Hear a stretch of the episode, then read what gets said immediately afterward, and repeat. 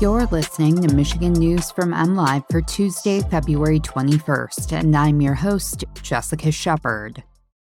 MSU students hold another protest at the Michigan Capitol to call for gun reform. Michigan is awarded nearly $55 million for public housing improvements, and a pair of Detroit police officers are dead following an apparent murder suicide.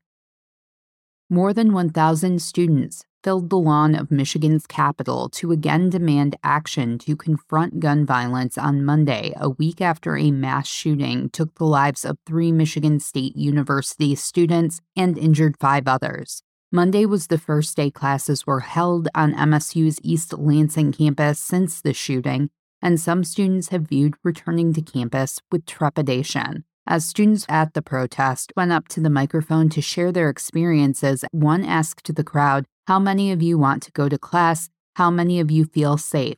No hands went up. Monday's protest was the second sit in MSU students held in the past week.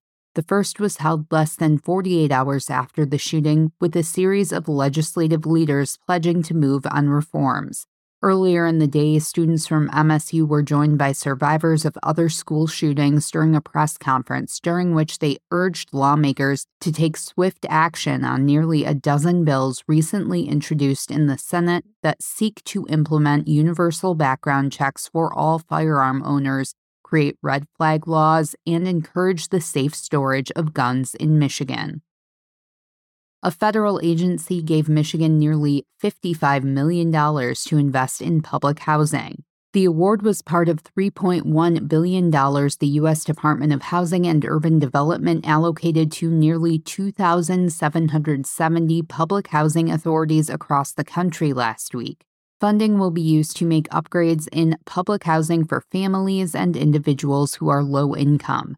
Nearly 30,000 people in Michigan live in public housing, with about half being residents who are elderly or disabled, according to the latest HUD data. The $54.7 million award was distributed to all 107 public housing authorities in Michigan, with the largest dollar amount going to the Detroit Housing Commission.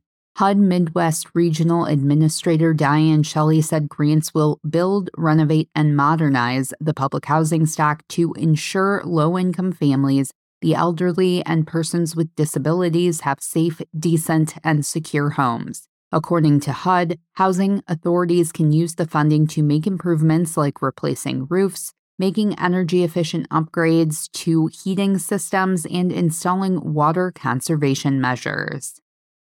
Officials believe a pair of Detroit police officers were involved in a murder suicide after their bodies were found Sunday afternoon inside a townhouse in the 16,000 block of Farmington Road in Livonia. According to WXYZ Detroit, police discovered the bodies after receiving a call for a wellness check on the residents around 12:30 p.m. Detroit Police Chief James White called the information preliminary but confirmed the deaths appear to be the result of a domestic situation that turned deadly. It is unknown who the aggressor was in the situation or for how long their bodies had been there.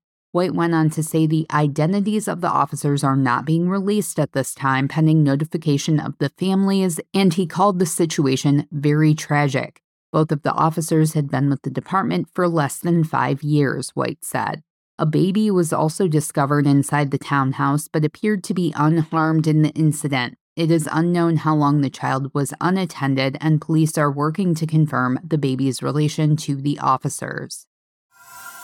You can always find the latest Michigan news by visiting mlive.com and make sure to check us out on Facebook, Instagram, TikTok, and Twitter.